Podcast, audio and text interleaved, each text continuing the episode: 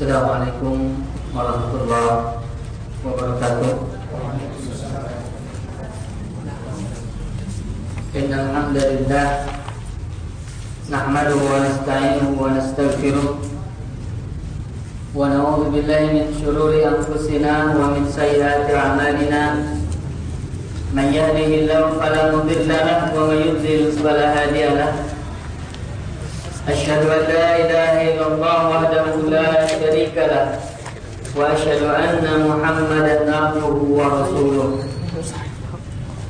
يا أيها الذين آمنوا اتقوا الله حق تقاته ولا تموتن إلا وأنتم مسلمون.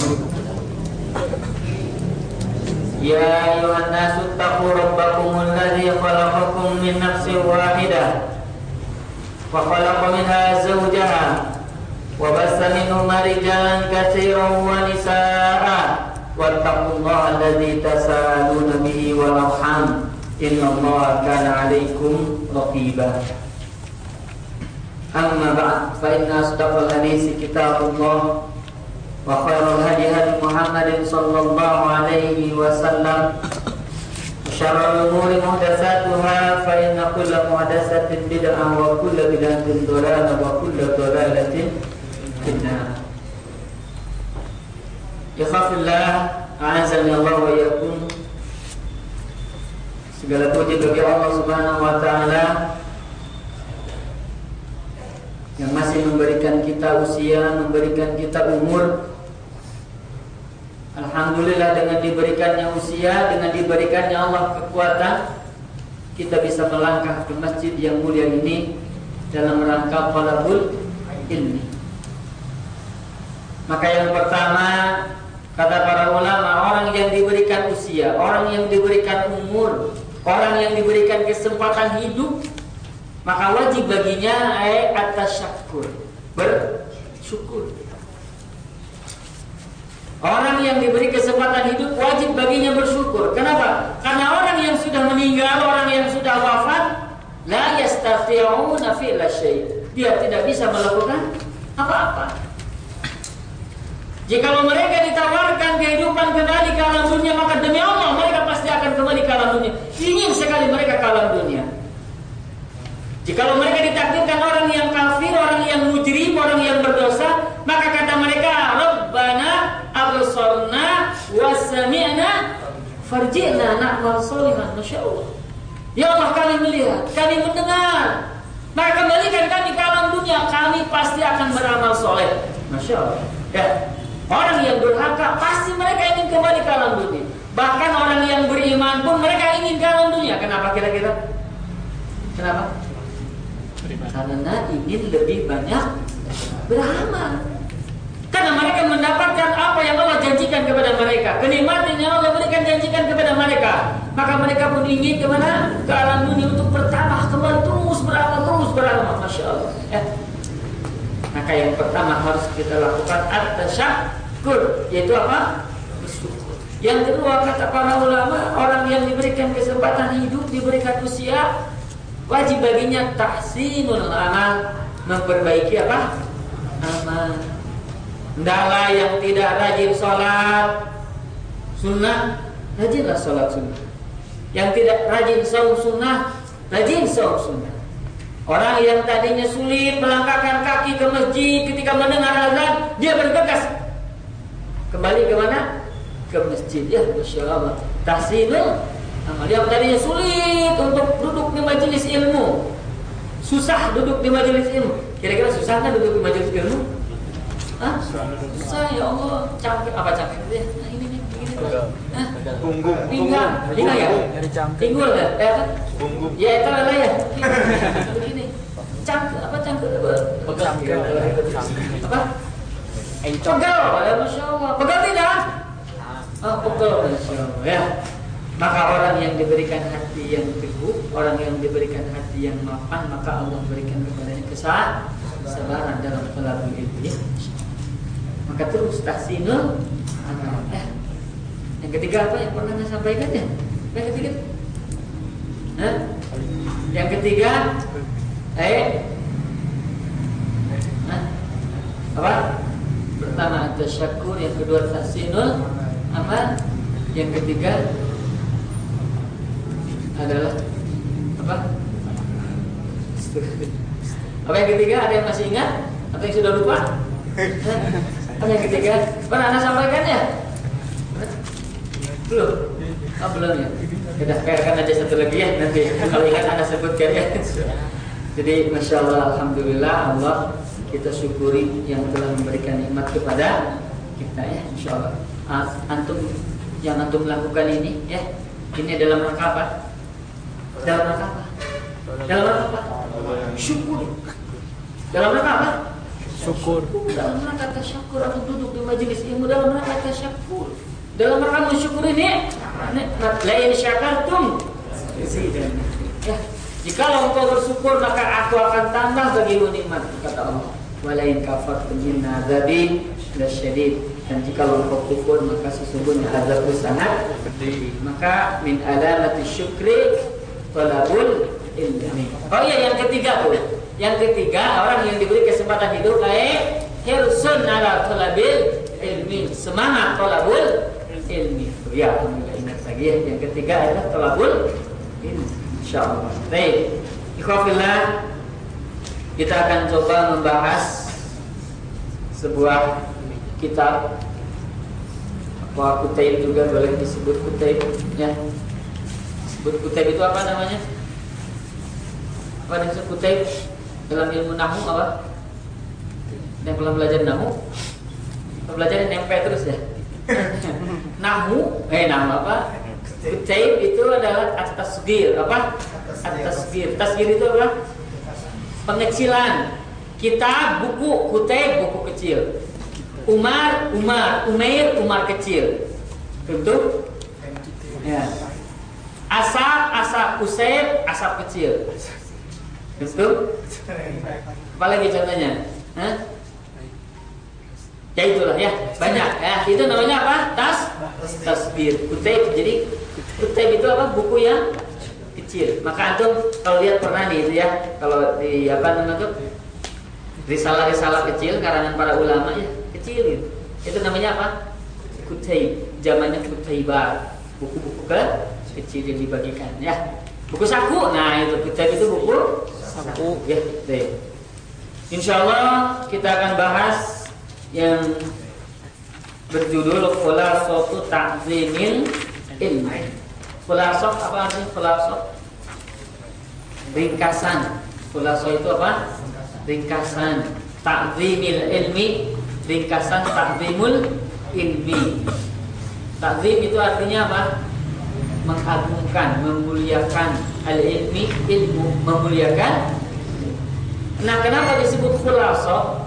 Kenapa disebut ringkasan? Karena memang asalnya judul ini kitab asalnya Ta'zimul Ilmi. Kitab Ta'zimul Ilmi. Kemudian di talkhis, diringkas oleh siapa? Oleh pengarangnya sendiri, yaitu Syekh Saleh Al Husaini hafizahullah taala. Beliau ringkas agar apa? Tahfid fil untuk memudahkan apa? menghafal. Nah, maka disebut aja sekolah khulasah ringkasan karena memang sangat-sangat ringkas, sangat-sangat simpel ya insyaallah. Kemudian bahasan ini ya, kitab ini beliau bahas di mana? Di Masjid An Nabawi. Jadi beliau punya majelis namanya banyak. Namanya salah satunya adalah Muqarraratu Barnamij Muhimmatil Ilmi. Jadi Muqarrarat atau Muqarrarat itu buku-buku panduan tentang pentingnya ilmu. Nah beliau membahas beberapa kitab, salah satunya Ta'zimul Ilmi, ya ini. Kemudian nanti Kitab Tauhid, kemudian Muqaddimah Usul Tafsir karangan Ibnu Taimiyah, kemudian Al-Arba'in An-Nawawiyah, kemudian ada beberapa kitab, enam kitab kalau nggak salah. Nah, itu dalam satu paket pembahasannya disebut Muqarrarat Barnamij apa? Muhimmatil Ilmi. Jadi enam kitab itu ya beliau bahas. Itu dari mulai pada subuh sampai jam 10. Kemudian nanti pada asar lanjut lagi sampai maghrib. Sampai isya lagi sambung nanti. Sampai jam berapa? jam 10 malam, masya Allah. Eh, itu majelisnya beliau Syekh Al Usaini. Dan jikalau ada yang sudah selesai menamatkan as-samaah mendengar pembahasan kitab ini, maka mereka mendapatkan al sanad atau al ijazah ya, sanad. Jadi mereka mendapatkan ijazah seperti ijazah. Kita seperti sekolah uh, saya sudah menamatkan ini ini. Nanti diberikan ijazah oleh siapa? Syekh Al Husaini Masya Allah ya baik.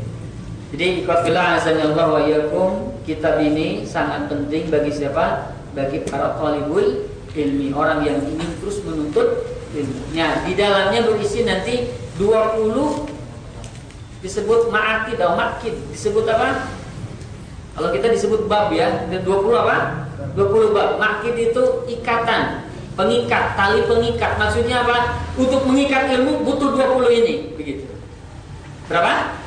20. Nanti akan kita bahas satu persatu insya Allah. Ya. Inilah yang akan kita coba bahas 20 ma'akid, 20 pengikat-pengikat ilmu apa saja.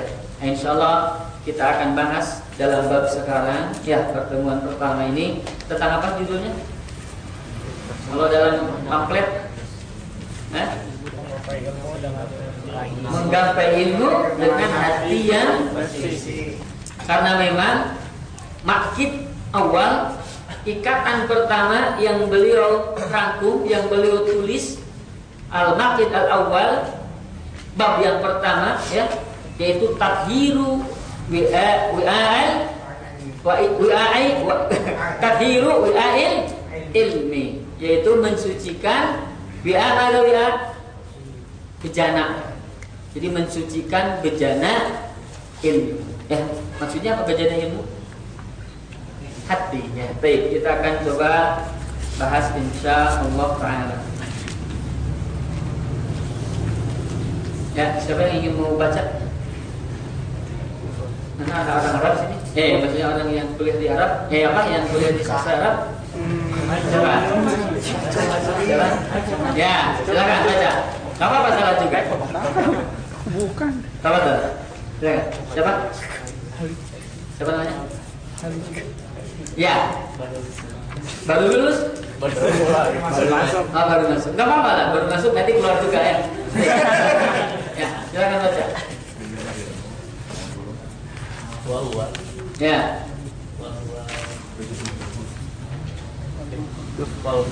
Ya.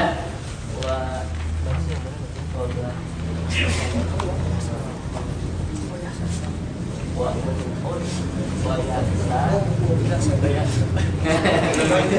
grogi, grogi ya. Ada lagi? Dari IPDN ada yang mau? Boleh? Masya Allah, Jamil. Alhamdulillah. Lihat, Masya Allah. Sama IPDN. Gagal-gagal gini. Teh, silakan Nodo. Siapa aslinya? Ibnu? Ibnu Ramadan, Masya Allah. Alhamdulillah. Alhamdulillah. Barakallah. Coba dong ya, Abi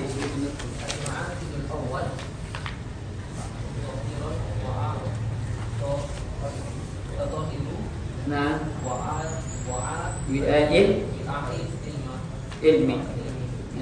وهو قول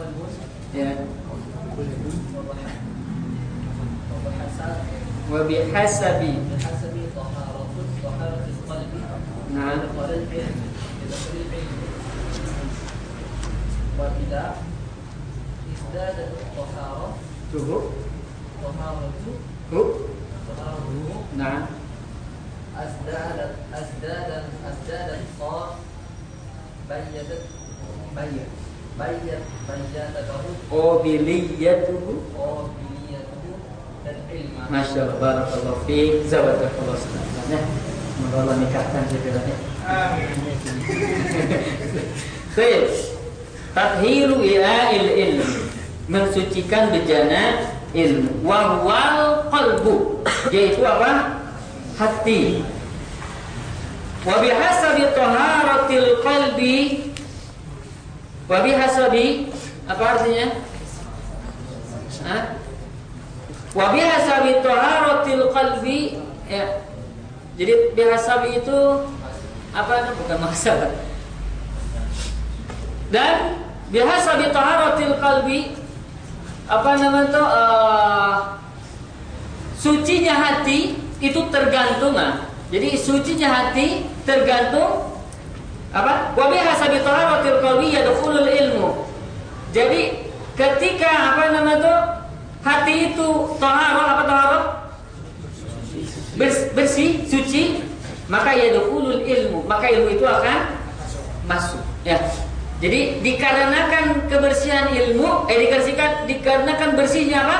Hati ya biasa dikarenakan bersihnya hati yadkhulu yadkhuluhu al ilmu, maka ilmu akan masuk ke dalamnya. Ke mana maksudnya ke dalam? Ke dalam hati ya. Wa dan apabila bertambah kebersihannya, bertambah kesuciannya, izdadat qabiliyatuhu lil ilmi, maka bertambahlah penerimaannya terhadap ilmu. Bisa dipahami? Dan nanti kita bahas ya, eh, agak terakhir kita akan baca dulu. Nah kalau kita bahas ini, kemudian apa? Anda langsung syarah, nanti yang lainnya nggak akan apa kekejar ya. Tip. Baca aja dulu ya, nanti kita akan bahas satu persatu lebih dalam. Tip. Waman arada hiyazatal ilmi Barang siapa yang menginginkan Faman barang siapa arada yang menginginkan hiyazatal ilmi memperoleh ilmu barang siapa yang ingin memperoleh ilmu falyuzayyin batinahu maka hendaklah dia membersihkan mensucikan menghiasi apa? Menghiasi batinnya. Zayyana yuzayyinu menghiasi. Wa yutahhir qalbahu falyuzayyin batinahu wa yutahhir qalbahu. Maka hendaklah dia juga apa? Mensucikan hatinya. Min najasatihi. Dari najisnya dari kotoran-kotorannya. Ya. Fal ilmu jauharun latifun. Maka ilmu adalah jauhar apa jauhar? Permata. Permata boleh inti, boleh permata ya. Permata yang latif. Apa latif? Lembut. Ilmu itu adalah permata yang lembut. La yasluhu illa lil qalbin nadhib tidak akan bisa memperolehnya kecuali hati yang bersih. Masya Allah. Lagi sedikit lagi lah dua ini apa dua hal ini apa satu hal ini. Wa taharatul qalbi tarji'u ila aslaini aslaini azimaini. Sucinya hati itu akan kembali ke dua pokok dua pokok yang yang sangat besar. Dua hal yang besar. Jadi bersihnya hati kembali kepada dua hal yang sangat besar yang agung. Apa itu? Ahaduhuma salah satunya toharatuhu min najasatish syubuhat. Toharatuhu min najasatish syubuhat. Suci dari kotoran syubhat. Kotoran apa? Syubhat. Nanti kita bahas. Walakhor yang kedua Toharatuhu min najasati syahwat. Bersih dari apa? Dari najis syahwat, dari kotoran syahwat. Ya. Baik. Kita bahas. Pertama, al-qalbu yaitu apa? Hati. Al-qalbu itu bahasa Arab ya, soalnya artinya apa? Hati. Hati itu di mana? Sini kok di sini? Hmm. Sini. Ya. Dalam surah Al-Hajj ayat 46, afalam tasiru afalam yasiru fil ard fatakunu qulubun yakiluna biha. Apakah mereka tidak bertebaran ke muka bumi dan mereka memiliki hati yang dengan hati mereka bisa ber apa namanya berakal, berpikir. Ada yang bawa Quran? Coba lihat surat Al-Hajj ayat 46 coba agar semuanya bisa coba baca. Ya. Silakan ada yang bisa, ada yang bacain?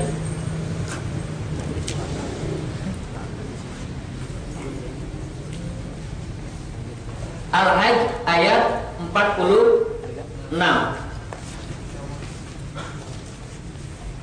Fadal. Siapa yang duluan? Ya, Fadal. Ah, siapa? Siapa yang duluan? Ya. Kan? Mana nggak ini? Oh. Apa? Kira udah ada.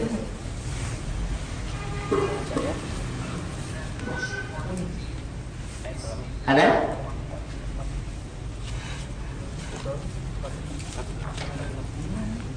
Hah? Ketemu?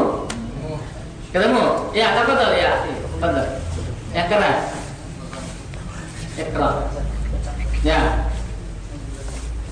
Afalam yasiru fil ardi fatakuna lahum qulubun ya- yaqilun yaqiluna biha aw adhanun yasma'una biha fa innaha la ta'mal absar walakin ta'mal qulubul lati fis sudur Nah, antum pahami nih ya.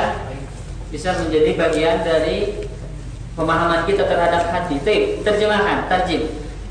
Ada tidak terjemahnya? Ada, ya boleh silakan. Ini sari tilawahnya ya. Tip, silakan.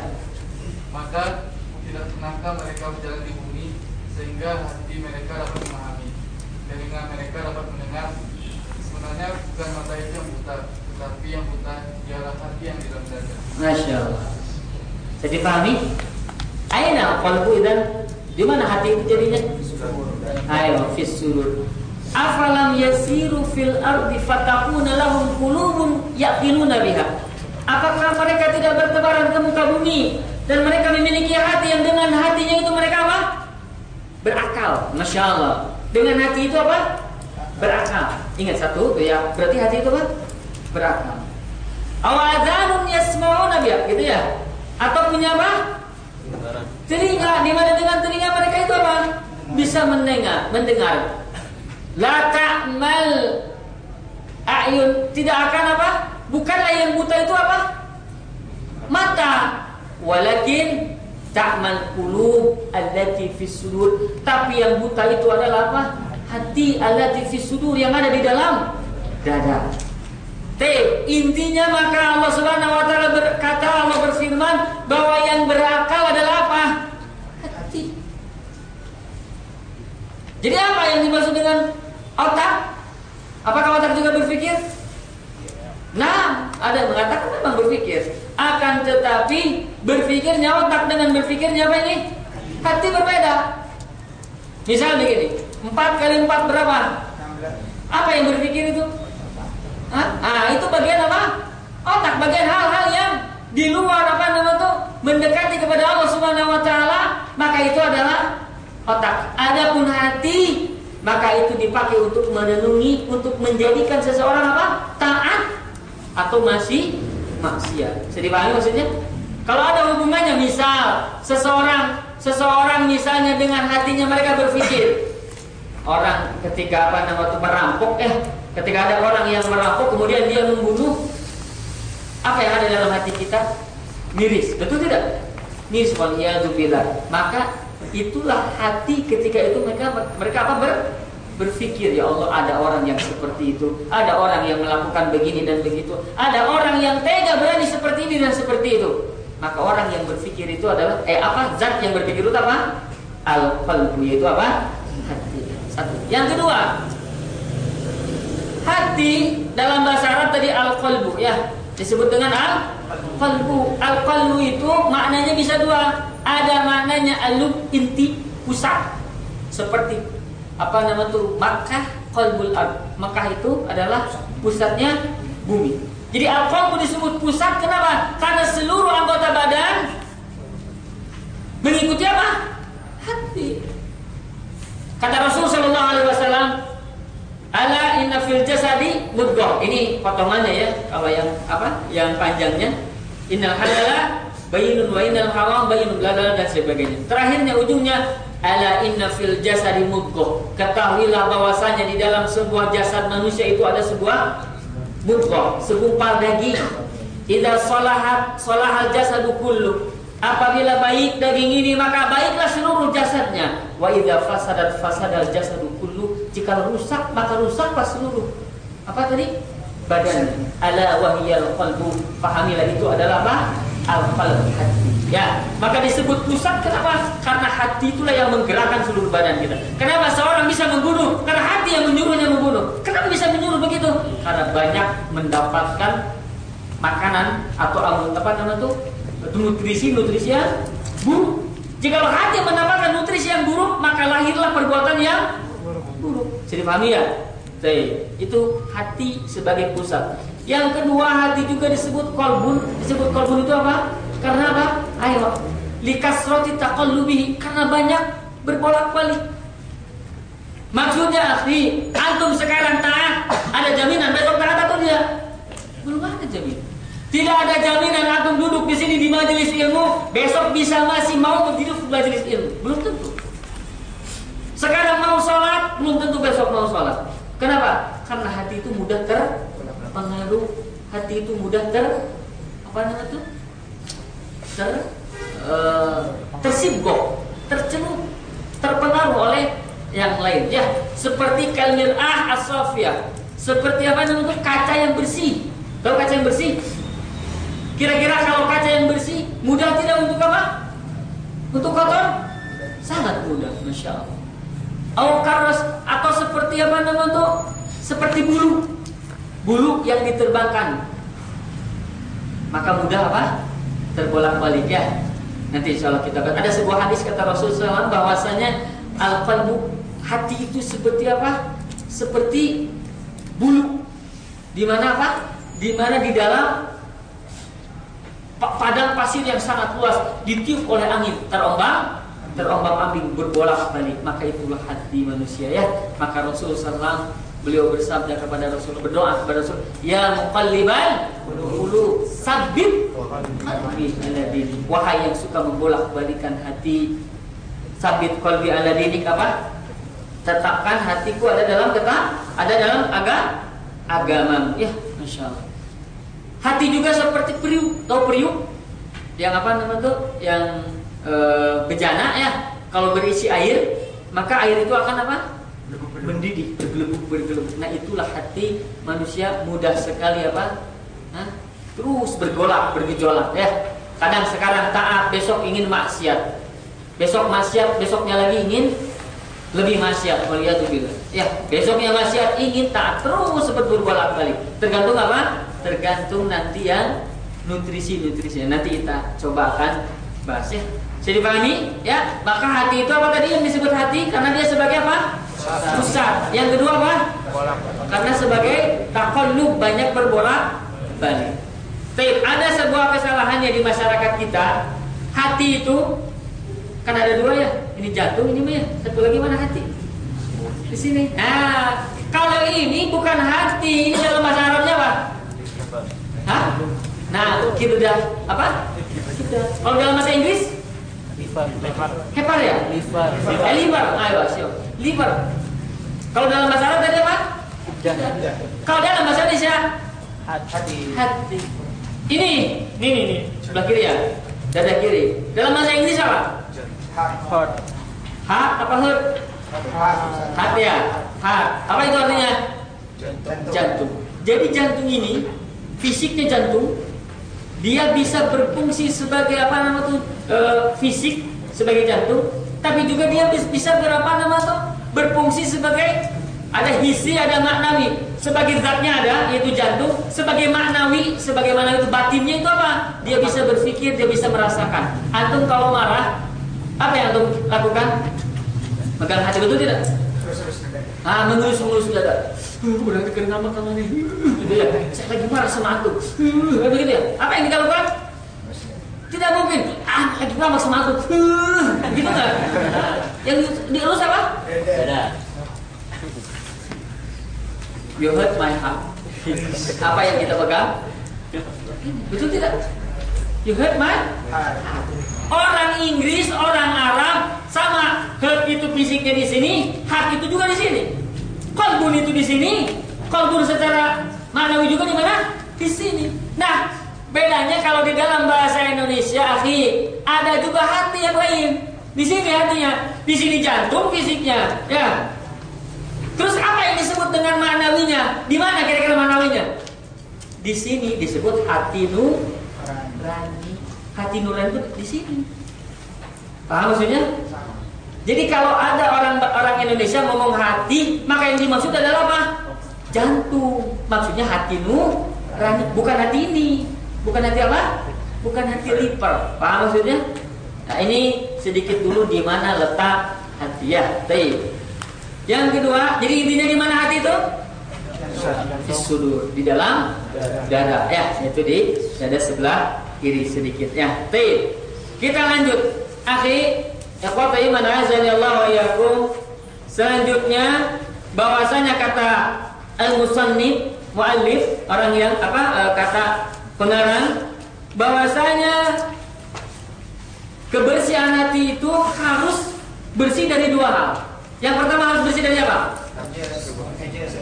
Dari najasah asyubuhat, dari najis syubhat. Apa syubhat itu? Apa syubhat? Syubhat, kekhawatiran, keraguan. Ya, boleh. Kurang tepat. Apa syubhat? Asalnya dari syabih. Syabih itu apa? Serupa, menyerupai. Syubhat artinya apa? Kesesatan yang seolah-olah itu keba- kebenaran. Itu disebut syubhat. Antum kalau bergaul dengan orang sosialis nanti bisa menjadi seorang sosialis. Antum kalau bergaul menjadi kriminal apa orang berga- bergaul dengan orang yang suka kriminalis maka kita akan apa? Berpikir kriminal. Nah itu pengaruh itu disebut apa pengaruh apa? Syubhat. Kalau kita bergaul dengan seorang ateis maka kita bisa jadi meyakini bahwa tidak ada Tuhan. Kenapa orang ateis itu bisa menjadi ateis? Karena awalnya mereka itu bergaul, mereka itu membaca, mereka itu apa? Menelaah, mereka itu bermasyarakat, ber, berlingkungan dengan orang-orang yang seperti itu sehingga teracuni pikirannya dan itu disebut apa? Paham? Nah, syubhat itu kotorannya pikiran. Kemudian contohnya lagi, yang namanya syubhat contohnya adalah sesuatu yang tidak benar menurut Allah dan Rasulnya. Tidak benar menurut Allah dan Rasulnya, tapi bisa jadi dianggap benar oleh masyarakat umum. Contoh, kalau kita mau salaman dengan perempuan, ya apa yang kita lakukan? Hah? Salaman dengan jangan. Kenapa? Karena tidak boleh salaman dengan perempuan, ghair mahram. Ya. Kata eh, apa? Ali bin Abi Thalib radhiyallahu anhu. Apa nama tuh? Umsiku khinzir, uh, jir dal khinzir ahabu ilaya min an umsik. Mana? Ya dal mar'ah ya atau kama. Bahwasanya saya memegang apa nama tuh? Daging babi apa babi ya. Atau lagi apa satu lagi riwayat bahwasanya saya memegang al jamar apa jamar itu apa?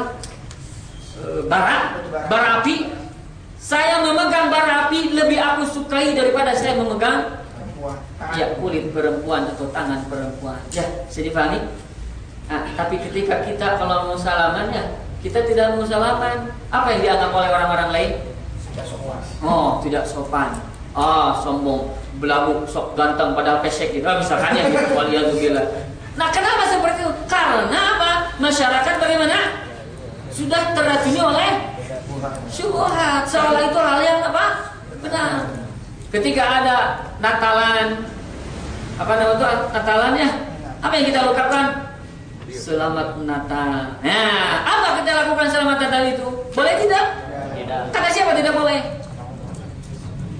Kata siapa kata presiden lah harus kata presiden mungkin bisa jadi kata siapa Allah dan Rasulnya dengan dalil-dalil dan sebagainya nah Ketika seperti itu, kemudian kita tidak paham dan kita mengikuti masyarakat kebanyakan dan kita tinggalkan pendapat Allah dan Rasulnya, maka kita terkena paham? Nah ini najis satu syubhat, ya kotoran apa? Syubhat. Maka jangan sampai ya, jangan sampai kita lepas dari tolabul ilmi. Agar apa kira-kira? Agar kita paham mana kira-kira itu syubhat. Ya, karena tidak tahu seseorang syubhat kecuali dengan tolabul ilmi. Allah ada di mana? Ada di mana-mana. Ada yang mengatakan begitu? Allah ada di mana-mana. Waliyadzubillah, ada di kantong WC, ada di kantong antum, ada ya. Kemudian di sepatu antum. Begitu berarti? Waliyadzubillah. Paham maksudnya? Allah ada di hati setiap hamba. Betul tidak? Allah ada hati antum, ada di hati antum. Ya. Ah, ini namanya apa ini? Syubhat. Eh, Tahu dari mana syubhat? Tahu dari mana? dari tolabul ilmi. Ya, masya Allah. Maka ini yang harus kita lakukan bersihkan dari apa? Kotoran apa? Syubhat. Yang kedua dari apa? Najasatus syahawat. Ya, min najasatis syahawat dari kotoran syahwat. Waliyadzubillah. Ya. Ikhafillah azani Allah wa iyyakum bahwasanya hati ya, hati kita, jantung kita paling mudah terkena najasah subuh apa? Syahwat. Ya. Yang namanya syahwat sangat-sangat mudah sekali. Seseorang bisa terpengaruh gara-gara melihat sebuah tayangan yang tidak benar. Gara-gara melihat perempuan yang tidak benar. Eh, maksudnya perempuan tidak benar gimana maksudnya? Hah? Yang pakaiannya apa nama tuh? Belum dijahit semuanya. Ya, Bisa menjadi apa? Bisa menjadi apa? Bisa menjadi seseorang apa? Ter maka kata sahabat Ibnu Mas'ud radhiyallahu anhu, al istihya'u haqqal haya. Malu sebenar-benarnya malu. Antahfadar ra'sa wa mawa wa mahawa. Engkau menjaga kepala dan yang ada di dalamnya dan sekitarnya. Kepala yang ada di sekitarnya apa itu kira-kira? Di dalamnya apa? Pikiran yaitu dari syubhat. Kemudian dari apa? Nah, mata. Awas jangan sampai melihat sesuatu yang tidak Allah sukai. Ya. Awas jangan sampai mata kita melihat sesuatu yang Allah murkai. Di jalan, coba lihat. Susah, sulit orang yang kecuali yang Allah berikan rahmat kepadanya sulit memalingkan apa tadi? Mata. Betul tidak? Betul tidak? Bukan pengalaman semua. Sulit sekali hati, masya Allah. Maka kata Rasul SAW, maka an-nazar siham. Apa nama itu? E, pandangan itu adalah panah-panahnya apa? Iblis. Jadi panah-panahnya iblis adalah dari pandangan. Jikalau pandangan kita bisa tidak kita tundukkan, maka iblis itu akan terus mempengaruhi kita. Eh, ah, maka rusaknya hati asal awalnya apa? Dengan pandangan syahwat. Paham ya? Maka hati orang yang beriman, orang yang dilembutkan hatinya, orang yang dibersihkan jiwanya, ketika dia mendapatkan, dia menemui atau melihat sesuatu yang Allah murkai, dia segera palingkannya ke dalam sesuatu yang Allah ridhoi, Allah tidak suka. Masya Allah ya. Maka orang yang tidak Allah berikan apa nama itu iman, maka dia akan menikmati pandangan-pandangan seperti itu ya. Dilihatin dan begitu. Sampai apa? Nabrak tukang bakso eh begitu. Gara-gara apa? Gara-gara melihat apa? Ketika sendiri buka handphone, dibuka yang sesuatu yang tidak Allah ridhoi. Maka orang yang seperti itu akan terus berkarat dalam hatinya. Akan terus apa? Berkarat dalam jiwanya. Maka kata Syekh Al Utsaimin eh kata Syekh apa? Al Utsaimin beliau katakan bagaimana seseorang bisa masuk ke dalamnya ilmu sementara di dalamnya penuh kemaksiatan, di dalamnya penuh dengan dosa, di dalamnya penuh dengan mujrimah, di dalamnya penuh dengan kekotoran-kekotoran syahwat. Masya Allah. Maka bagaimana mereka bisa mendapatkan ilmu? Artinya apa? Dia tahu bisa jadi ilmunya, tapi dia tidak bisa mengamalkan ilmunya akan menjadi apa? Menjadi bencana bagi dirinya. Ya, kenapa? Karena hatinya begitu apa? Kotor. Maka orang harus bersih dari dua hal ini. Apa tadi? Min najasati syahwat wa min najasati syubhat. Ya, lanjut lagi ya. Kita tamatkan dulu. Wa idza kunta tastahi min nadhari makhluqin mithlika ila wasaqi sawbika fastahim min nadharillahi ila qalbika. Wa idza kunta jikalau engkau tastahi malu min nadhari makhluqin dari pandangan makhluk mislika sepertimu maksudnya makhluk seperti engkau yaitu siapa? Manusia. Kau malu kepada manusia? Ila wasakhi saubika karena apa? Karena kotornya baju jika lo malu, antum malu dengan temanmu gara-gara apa? Gara-gara baju kita dekil, bau baunya segala-gala, bau kelomeran, bau segala rupa. Antum malu? Kita malu tidak? Kita malu. Maka kata beliau, fastahim min maka kau malulah kepada pandangan Allah. Ila qalbika yaitu memandang apa Allah pandangan Allah kepada apa? Hatimu. Wa fihi ihanun wa balaya Di dalamnya apa ihan? Ihan itu jama dari ihna, yaitu hasad, dengki, dendam. Maka di dalam hatinya ada ihan, yaitu apa? Dendam. Wabalaya, balaya, ini bala ya, penyakit, bencana boleh, penyakit boleh. Di dalamnya penuh dengan dendam dan penyakit, penyakit hati. Wazunubun wa khotoya. Wazunub yang jamun min bin yaitu dosa. dan dosa-dosa serta kesalahan-kesalahan. Nah, jikalau kita malu kata beliau kata Syekh Usaim saya Usaimi, jikalau kita malu kepada manusia gara-gara baju kita kotor, baju kita bau, baju kita dekil, maka kau lebih malu kepada Allah dengan hati kita yang apa? Yang kotor dia. Ya, kenapa? Karena pandangan Allah apa? Al-qalbu nazarullah. Hati itu adalah pandangan Allah bil insan, yaitu pada manu, manusia. Hati adalah tempatnya Allah memandang manusia. Kita memandang manusia dari tampilan luarnya, betul tidak? Dari pakaiannya, dari penampilan dan lain sebagainya. Tapi Allah memandang apanya? Hatinya.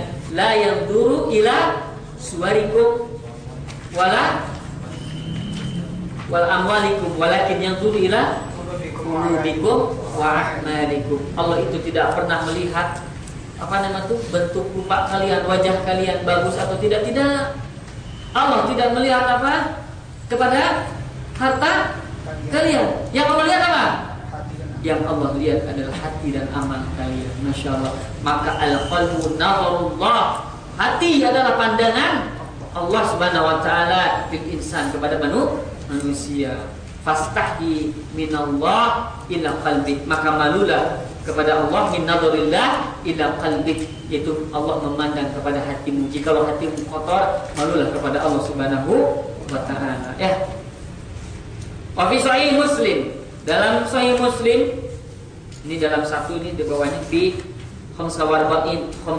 Apa artinya? Ini 45 kira-kira dalam 45 kaf albir wal wasil apa artinya Bukan, ini nomor kitabnya, ya boleh disebut babnya. Kitab kan misalnya begini ya, apa nama tuh? Bab satu kitabul iman misalnya, kitabul iman. Terus kitabul ini, kitabul apa? Kitabul sholat, kitabul siam, belum belum. Nah, bab ke-45 itu bab apa? Eh, kitab apa? Albirru wasilatu wal adab. Tentang apa? Tentang kebaikan, silaturahmi dan adab itu yang ke-45, kitab ke-45 Terus bab yang ke-10. Nah, dari kitab itu misalnya Kitabus Shalah. Bab tentang apa? Salat. Di dalam salat itu ada rinciannya. Bab mawaqitus bab mawaqitus shalah misalnya. Bab tentang waktu-waktu salat. Nah, ini bab yang ke-10 dari apa? Dari kitab yang ke-45, yaitu babnya apa? Tahrimu dzulmil muslimi wa wa khadalihi wa tiqarihi wa damihi wa wa malihi. Jadi haramnya berbuat dolim kepada muslim, menghinakannya, merendahkannya, ya haramnya juga darahnya, kehormatannya dan hal hartanya. Ini hadis ini dikeluarkan oleh Sahih apa? Al Imam Muslim rahimahullah taala.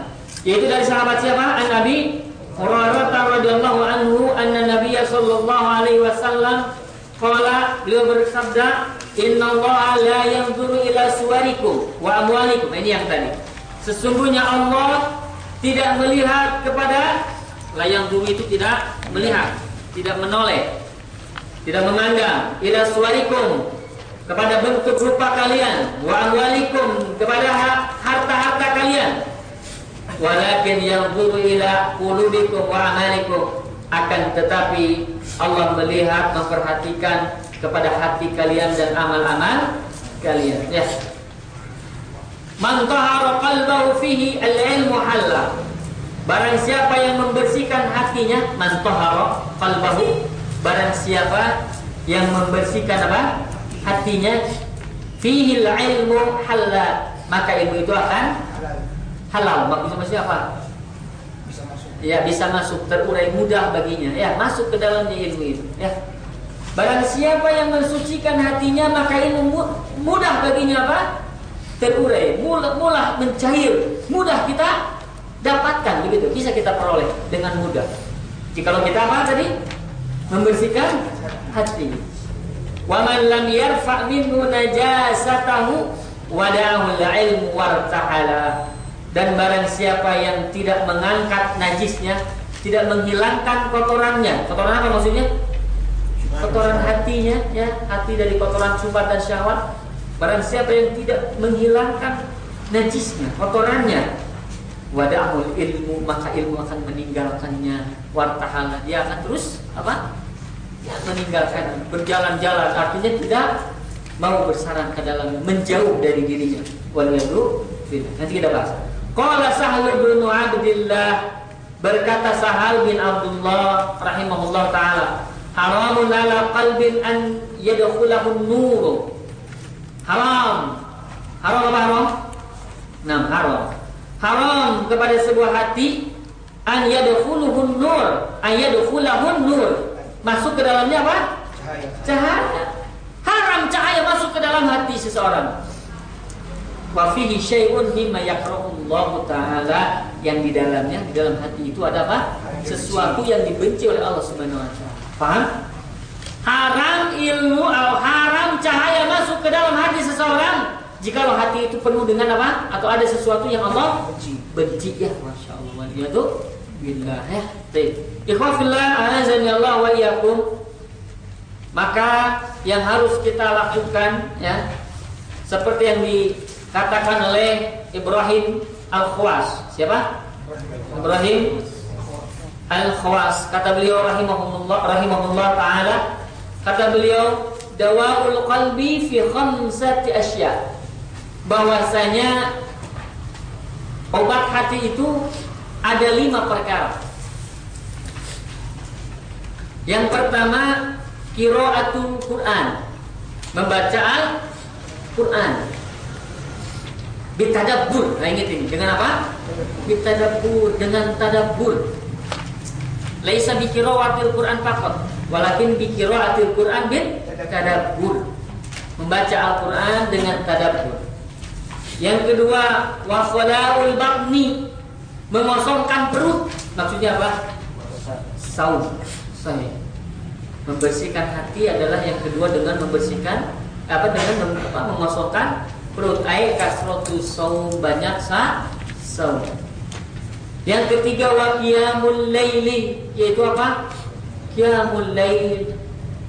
Salat malam.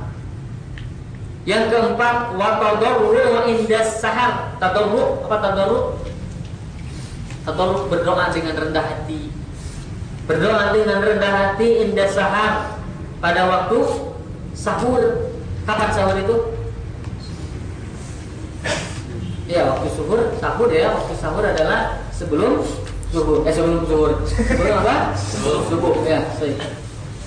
Ketika sahur wa mujalasatu salihin dan bergaul duduk dengan orang-orang yang saleh ya Masya Allah yang pertama qiraatul Quran bitadabbur membaca Al-Quran dengan tadabbur maka hendaklah kita ketika kita membaca Al-Quran misal Alif Lam Alif Lam kita tidak tahu artinya betul tidak? Kita mandi masya Allah. Allah menurunkan sesuatu sampai manusia tidak paham artinya apa. Artinya apa? Berarti sesuatu begitu apa? Agung. Allah mengagungkan sebuah kalimat. Allah mengagungkan firman-Nya. Sampai apa? Allah menurunkan sesuatu yang manusia itu tidak dipahami. Zalikal kitab la raiba fi. Itulah alkitab yang tidak ada keraguan di dalamnya. Masya Allah. Kita pahami kita renungkan Masya Allah Al-Quran tidak ada raguan. Tidak ada keraguan di dalamnya. Hudan lil muttaqin. Petunjuk bagi orang-orang yang bertakwa Masya Allah. Ya Allah jadikan saya orang yang bertakwa. Sehingga dengan apa? Dengan ketakwaan ini Maka akan menjadi apa? Orang yang engkau cintai. Ya Masya Allah. Akan diberikan hidayah Hidayah petunjuk. Ya. Alladzina yuqimuna sholat Yaitu orang-orang yang mendirikan sholat. Fahami, renungi, tadaburi Orang yang mutakin adalah orang yang mendirikan sholat. Apalagi? Wa mimma razaqnahum dan apa yang telah kami rizkikan kepada mereka, mereka menginfakannya. Masya Allah. Ya Allah jadikan saya orang yang bertakwa. Nah, salah satunya apa? Ketika saya diberikan rizki maka berinfak. Masya Allah. Nah, dengan kiraatul Quran wa tadabbur maka akan datang cahaya Allah Azza wa Jalla. Eh, akan datang apa tadi? Cahaya Allah Subhanahu wa taala. Yakini insyaallah akan mendatang ketaatan-ketaatan kita kepada Allah Subhanahu wa taala. Ya, ini yang pertama. Yang kedua, falawal batni tadi apa? Banyak so bismillah ya Allah. Berjuangnya kita apa? Senin dan Kamis kita mulai Senin depan kita mulai Senin sekarang untuk apa? Untuk khalaqul batni agar apa? Litathiril qalbi untuk mengucikan apa? Hati kita Masya Allah Yang ketiga apa tadi? Qiyamul salat malam. Bangun salat malam. Kalau tidak salat malam minimal salat witir. Sebelum tidur salat witir terlebih dahulu. Berapa rakaat? Boleh satu, boleh tiga, boleh lima minimal seperti itu ya. Seperti agar tidak dicap orang yang lah lalai ya. Yang keempat apa? Ini kalau dibahas panjang juga ya, kita akan nggak akan bahas. Terus, wataduru inda sahab berdoa taduru ketika apa? Sahur ya, masya Allah. Wa mujahalah satu solihin bergaul bersama orang-orang yang soleh ya, masya Allah. Tip, ikhwafillah azanya Allah. Kemudian kata Abdul Umar bin Abdul Aziz rahimahullah taala beliau berkata, "La yanfa'ul qalbu illa ma minal qalbi." Hati itu tidak akan bermanfaat. Nah, amin ya.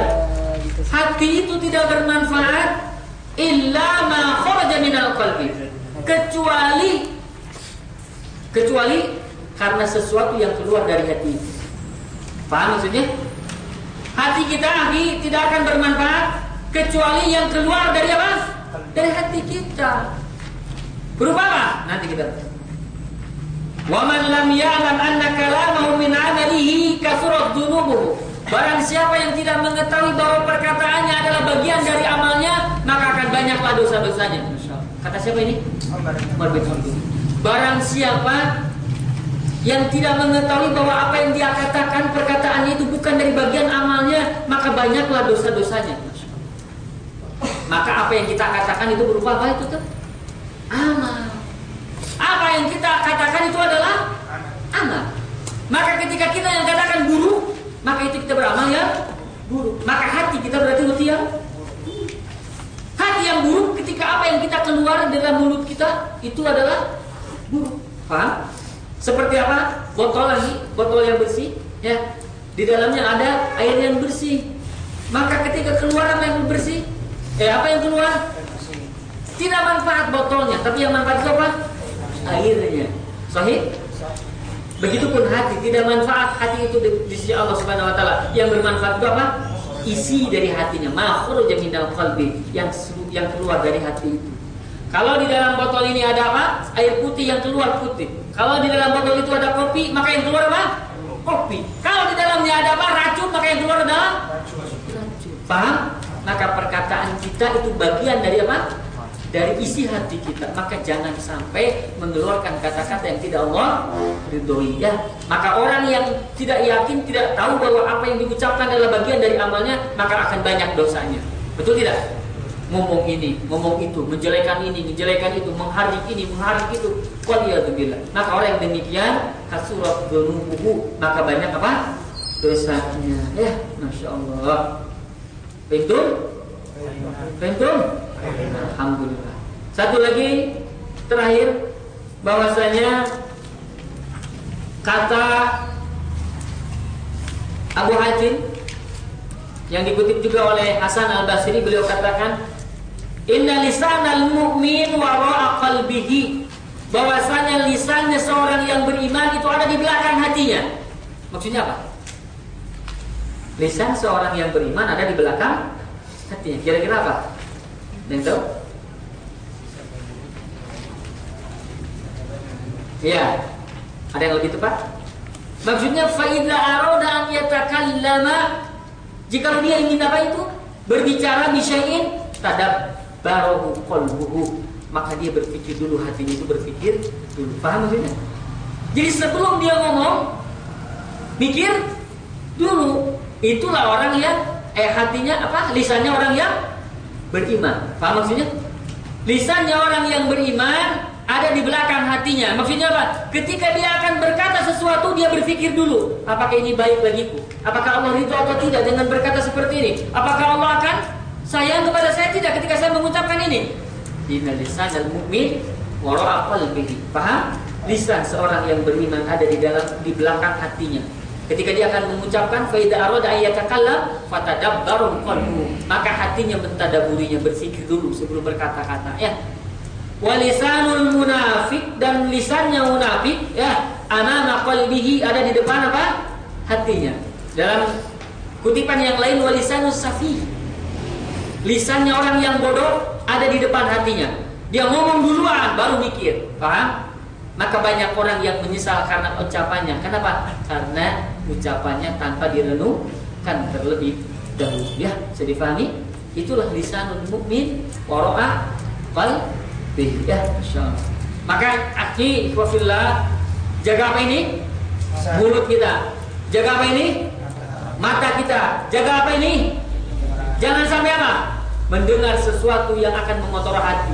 Melihat sesuatu yang akan mengotori hati berkata sesuatu yang akan mengotori hati. Jikalau hati hati sudah kotor maka sulit akan menerima ilmu. Kalaupun ilmu masuk tidak akan pernah bisa diamalkan. Kenapa? Karena kotornya hati. Kata Rasulullah SAW, Man sholat fi yaumin isnai as isnatai asyrata rak'atan tatawuan ghairu faridatin. Barang siapa yang sholat satu hari satu malam 12 rakaat sholat sunnah ghairu apa bukan faridah bukan salat wajib maka kata Rasul, kata Rasulullah banallahu baitan fil jannah. Akan Allah bangunkan baginya sebuah bangunan sebuah rumah di dalam surga. Dia tahu ilmunya tapi belum tentu bisa mengamalkan. Betul tidak? Kenapa? Biko dari tathiri qalbihi atau taharati qalbihi. Berdasarkan apa tadi? Bersihnya hatinya. Maka amal seseorang bisa hebat karena hatinya begitu bersih. Amal seseorang bisa buruk karena hatinya begitu apa? Kotor di sisi Allah Subhanahu wa taala. Maka hati yang kotor itu kata Rasulullah seperti apa? Al mujahi apa nama itu? Seperti kendi yang terbalik. Artinya apa? Tidak bisa masuk ke dalamnya air. Betul tidak?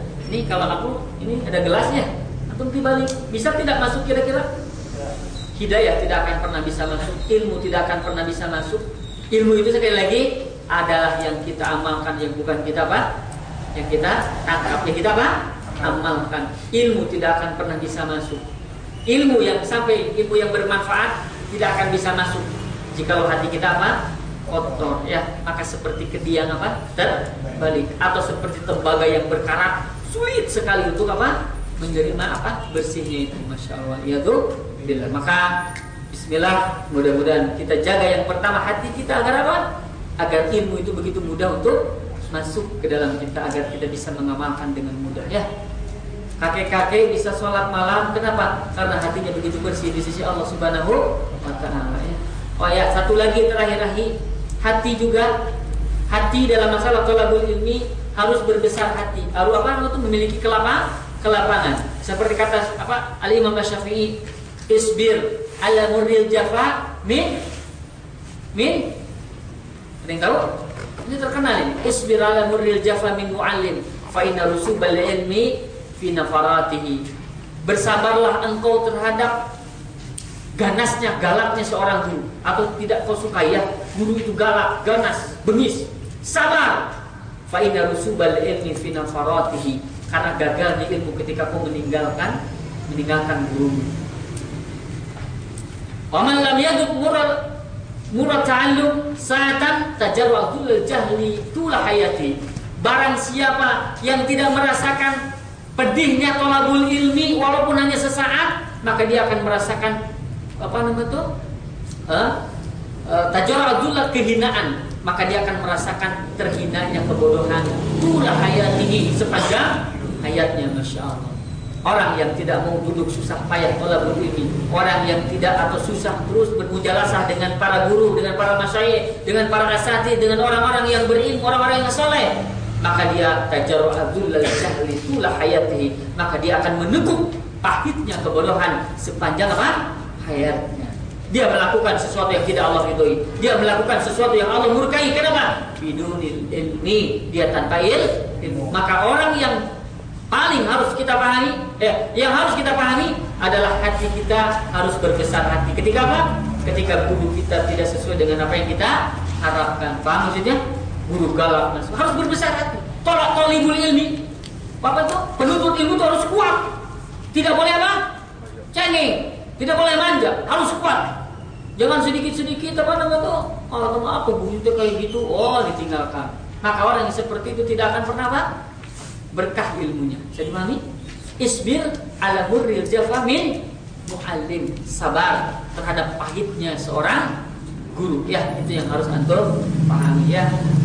Pahami juga bahwasanya tolabul ilmi itu penuh dengan kesulitan pahitnya. Tadi kata Al Imam Al Asyafi'i kan gitu ya. Wa man lam yaduk ta'allumi Barang siapa yang tidak merasakan pahitnya ta'alum, pahitnya belajar. Eh, belajar pahit tidak? Belajar pahit tidak? Antum duduk di sini sekali lagi tadi cangkeh diri, betul tidak? Patah, lelah, betul tidak? Emang enak lihat terus begitu apalagi urusannya kuburan itu. Apa namanya itu? Apa ya? Ngantuk, ya Allah. Belum apa lagi? Belum perut apa? Keroncongan kosong belum apa? Belum makan. Wajah-wajah lapar sama nih. Banyak apa nama tuh? Rintangannya, banyak halangannya, banyak pahitnya. Itulah orang yang tolibul. Bahkan orang yang tolibul ilmi, orang yang betul-betul masya Allah, kalau ilmu ilminya itu begitu dahsyat, mereka sampai berjalan ribuan kilo, ratusan kilo dalam rangka apa? Tolabul ilmi, masya Allah. Al Imam At-Tabari ke Mesir, ya, ke Persia, ke Kufah, ke Baghdad, masya Allah. Untuk apa itu? Tolabul ilmi ya, masya Allah. Maka jika antum punya uang ya, maka pergilah ke mana? Ke Madinah. Apa aja di sana? Jualan channel, jualan channel di sana. Apa? Talabul ilmi di mana? Aku duduk di majelisnya Al saya Al ini, masya Allah. Wallahi jika saya punya uang ya, mau punya uang, saya simpan uang itu, ya, nih, nih, istri saya berikan. Saya ingin belajar dulu berapa? Berapa tahun di sana? Masya Allah. Antum masih muda, antum S2-nya di mana di mana? Di Madinah kalau bisa. Ya. Tapi insya Allah berjuang. Ya, sekolah di sana. Karena dukung lah. Nah, dukung aja lah doa. Eh, insya Allah. Insya Allah. Ya, semangat kalau apa? Ilmi. Apa masih muda. Oh ya, jangan lupa apa? Jangan lupa jangan dulu mikirin masalah akhwat. Eh, apa? Maksudnya jangan mikir masalah pasang pasangan. Insya Allah akan Allah pertemukan dengan yang soleh dan soleha. Insya Allah. Ya. Antum ya kalau ikhwan nih, kalau antum yang berilmu, antum hafid, oh apalagi hafidnya hafid Quran, hafidnya hafid Bukhari, masya Allah, awat ngantri akhi. Bener nggak awat? Ya benar. Oh dalam hatinya, ya tuh. Paham maksudnya? Jikalau kita sudah mencapai ilmu, insya Allah, mau yang seperti awat akan mudah. Betul. Awat pun sama. Jikalau kita awat sudah berkualitas, awat hafidhah dan lain sebagainya, insya Allah kalau ada yang melamar yang tidak hafid, tolak saja. Ya awat ya? Paham maksudnya? Jangan dulu mikir apa? Nikah kalau masih jauh. Atau berapa usianya? Oh 20 mendingan, udah deket nikah ini. Oh, boleh lah mikir lah. Ya. ya, paham ya? Jadi kalau masih jauh, ilmu dulu, ilmu dulu ya. Al ilmu qabla al qaul wal amal. Al ilmu qabla zawaj, al ilmu qabla nikah ya. Ilmu dulu sebelum apa? Nikah. Karena kalau sudah nikah susah nih. Serius, Anda punya guru alhamdulillah ada syekh ya dari Yaman. Anak ke mana-mana kalau ke sini beliau, wah masya Allah anak barengin. Beliau ngajak ke Yaman, beliau ngajak ke mana-kemana gitu ya. Nggak bisa, kenapa? Ada istri, ya ditinggalin. Oh saya di kumar baledor badan paham Pingin ke mana? Oh, anak kalau SMS, Syekh, minain antal ya Syekh. Di mana sekarang? Oh, lagi di Sri Lanka. Masya Allah. Di mana? Apa ya? Di Lituania lah gitu ya. Oh, Masya Allah. Mengunah jalan-jalan dia. Pengen ya Allah kalau boleh ilmi mulai sama dengan beliau Masya Allah. Tapi gara-gara apa? Iya, ada istri mah susah. Tapi bukan berarti menyesal punya istri, bukan. ya, saya juga menyesal, betul. Saya menyesal punya istri ya. Nyesal ya, kenapa nggak dari dulu nih ya? Jangan dulu nikah nikah. Nikah itu nggak enak, serius. Enaknya cuma 5 persen. 95 persen enak banget. Ya, nikah mah ya. Tip, kita sebelum tutup ada beberapa pertanyaan ya kalau Oh iya. Tip, alhamdulillah. Afan. Izin bertanya. Baik, bagaimana dengan orang yang sudah hijrah atau tobat kembali bermaksiat, tobat lagi, maksiat lagi, tobat lagi, maksiat lagi? Apakah ini salah, Ustaz? Barakallahu fiikum. Jazakallahu khairan. Masyaallah. Ikhwanillah azza wa yakum ya. Maka sekali lagi saya tegaskan al-qalbu yusamma al-qalbu likasrati taqallubi ya. Disebut hati itu kolot berbolak-balik karena banyak apa? Ya terus berbolak-balik. Kadang taat, kadang maksiat. Gimana Ustaz kalau sekarang taat, besok maksiat? Taat, maksiat dan lain sebagainya. Akhir, pahami ini. Ada jaminan tidak ketika kita maksiat, kita akan selamat dari azab Allah? Eh, selamat dari maut? Maka orang yang beriman, ya pahami ini. Orang yang beriman tidak akan iltifat apa iltifat itu? Akan iltifat itu ini nih namanya berpaling. Tidak akan berpaling sedikit pun. Kenapa? Karena takut ketika dia beramal yang maksiat, dia akan mati itu. Mati dalam keadaan apa? Suul khatimah. Masyaallah ya Kita kata Imam uh, Al-Ghazali rahimahullah kata beliau, al-mautu jaa maka kematian itu datang bagi hari-hari yang biasa kita lakukan. Paham maksudnya? Antum kalau biasa sholat di masjid, antum kalau biasa tolabul ilmi itu uh, seperti itu, insya Allah kematian pun akan datang seperti itu. Paham maksudnya? Kenapa orang yang ada yang mati dalam keadaan di dalam di atas perut pelacur? Kenapa? Karena biasa begitu. Paham maksudnya? Sudah biasa begitu. Kenapa ada orang yang mati dalam keadaan apa? Di motor, memotoran. Ya karena hidupnya di motor terus. Maksudnya apa namanya itu? Sering apa? Sering. Kadang orang yang begitu. Ada nih. Anak dulu nih ya, sebelum insaf ya. Ya maksudnya apa dulu juga insaf sih ya. Maksudnya maksudnya bukan apa bukan kerja ngajar gitu dulu ketika ngajar apa di perusahaan gitu ya. Wah jalan terus. Dari apa dari perusahaan ke perusahaan datang uh, terus gitu di jalan tuh. Saya juga berpikir ya Allah sih saya mati dalam keadaan ber apa tuh? Di motor eh, terus takut mati dalam keadaan apa? Walaupun mati itu apa datangnya apa? Tiba? Tiba-tiba tidak tahu. Tadi kata Ali Imam Al Ghazali mati itu biasanya ini biasanya datang dalam kebiasaan yang kita lakukan. Paham itu? Paham ya? Maka bagi orang yang taat sekarang maksiat sepanjang dia tobat lagi dia tobat insya Allah Allah akan ampuni. Paham? Tapi pertanyaannya jika dalam keadaan maksiat kita mati itu yang harus kita pertanggungjawabkan. Paham? Itu waliyadzubillah suul khatimah. Suul khatimah. Orang yang mati dalam keadaan apa? Nah, maka orang yang beriman dia tidak akan pernah berpaling sedikit pun. Kenapa? Karena dia takut mati dalam keadaan seperti itu. Saya tidak mau misalkan apa nama tuh? Ada besok mau tobat saya akan apa nama akan mali saya akan apa? Saya akan bermaksiat dan lain sebagainya. Maka ketika itu dia kita dalam keadaan mati seperti itu maka kita dalam keadaan mati suul khatimah billah ya jadi pahami ya nih ya wallahu a'lam ya. kemudian Ustaz mohon penjelasan tentang Fajar Sodik Fajar Sodik itu saudaranya Fajar siapa? ya. Karena melihat jadwal masuknya subuh dari pemerintah Itu langit masih gelap sekitar jam 4.15 Bagaimana sholat subuh kita Ustaz? Syukron ya Masya Allah Ini bagus ya dari hati ke sholat subuh Jadi ini benar bahwa dari ada dua fajar itu apa fajar apa? Fajar kazib, fajar Sani. Ah, wajar kali.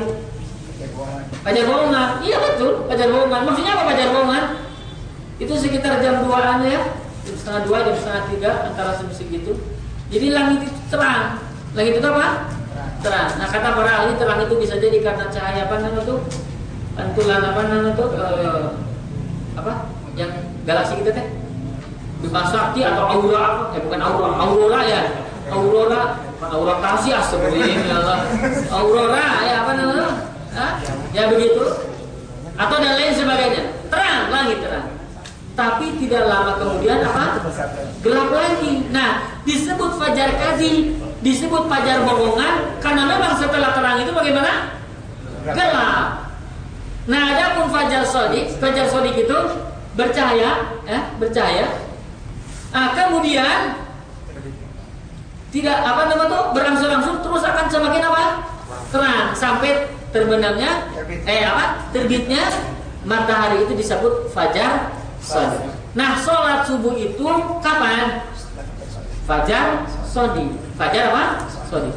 Memang benar ini aturan Indonesia, aturan kita itu kurang lebih sekitar beberapa derajat ya. Itu kurang dari ketentuan seperti negara-negara yang lain.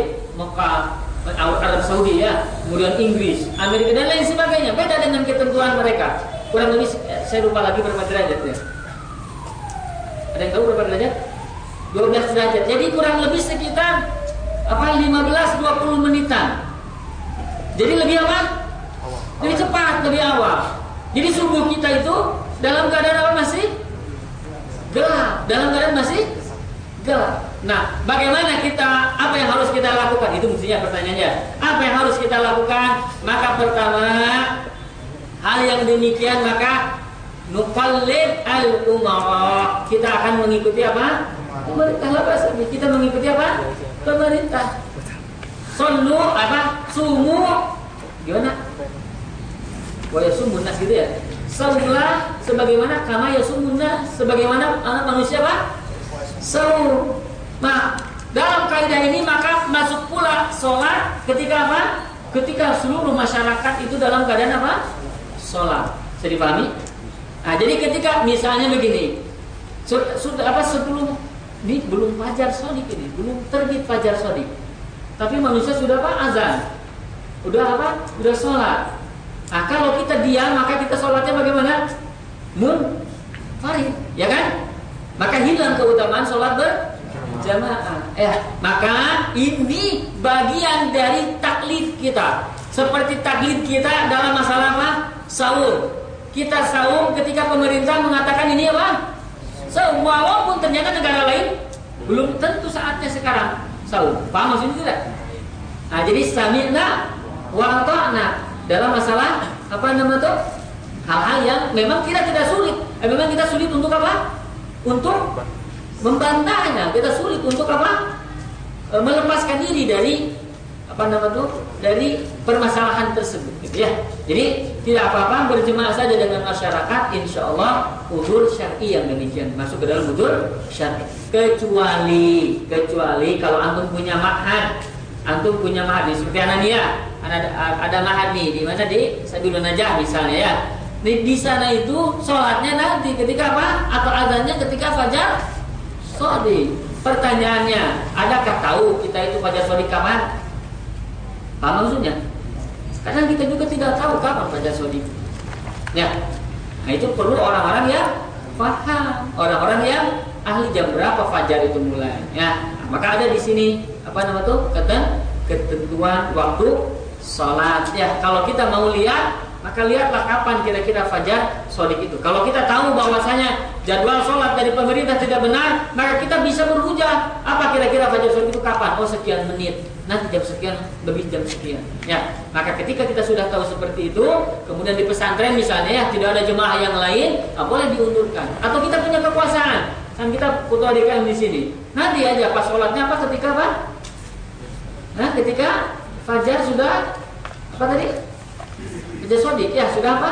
Sudah terbit fajar. Nah, itu silahkan saja ya. Tapi ada pun tadi sampai kita akhirnya tidak berjemaah dengan masyarakat, sampai akhirnya kita menyendiri, sampai kita sholat sendiri, itu juga tidak dibenarkan. Paham? Karena ini mah kharikul di luar apa?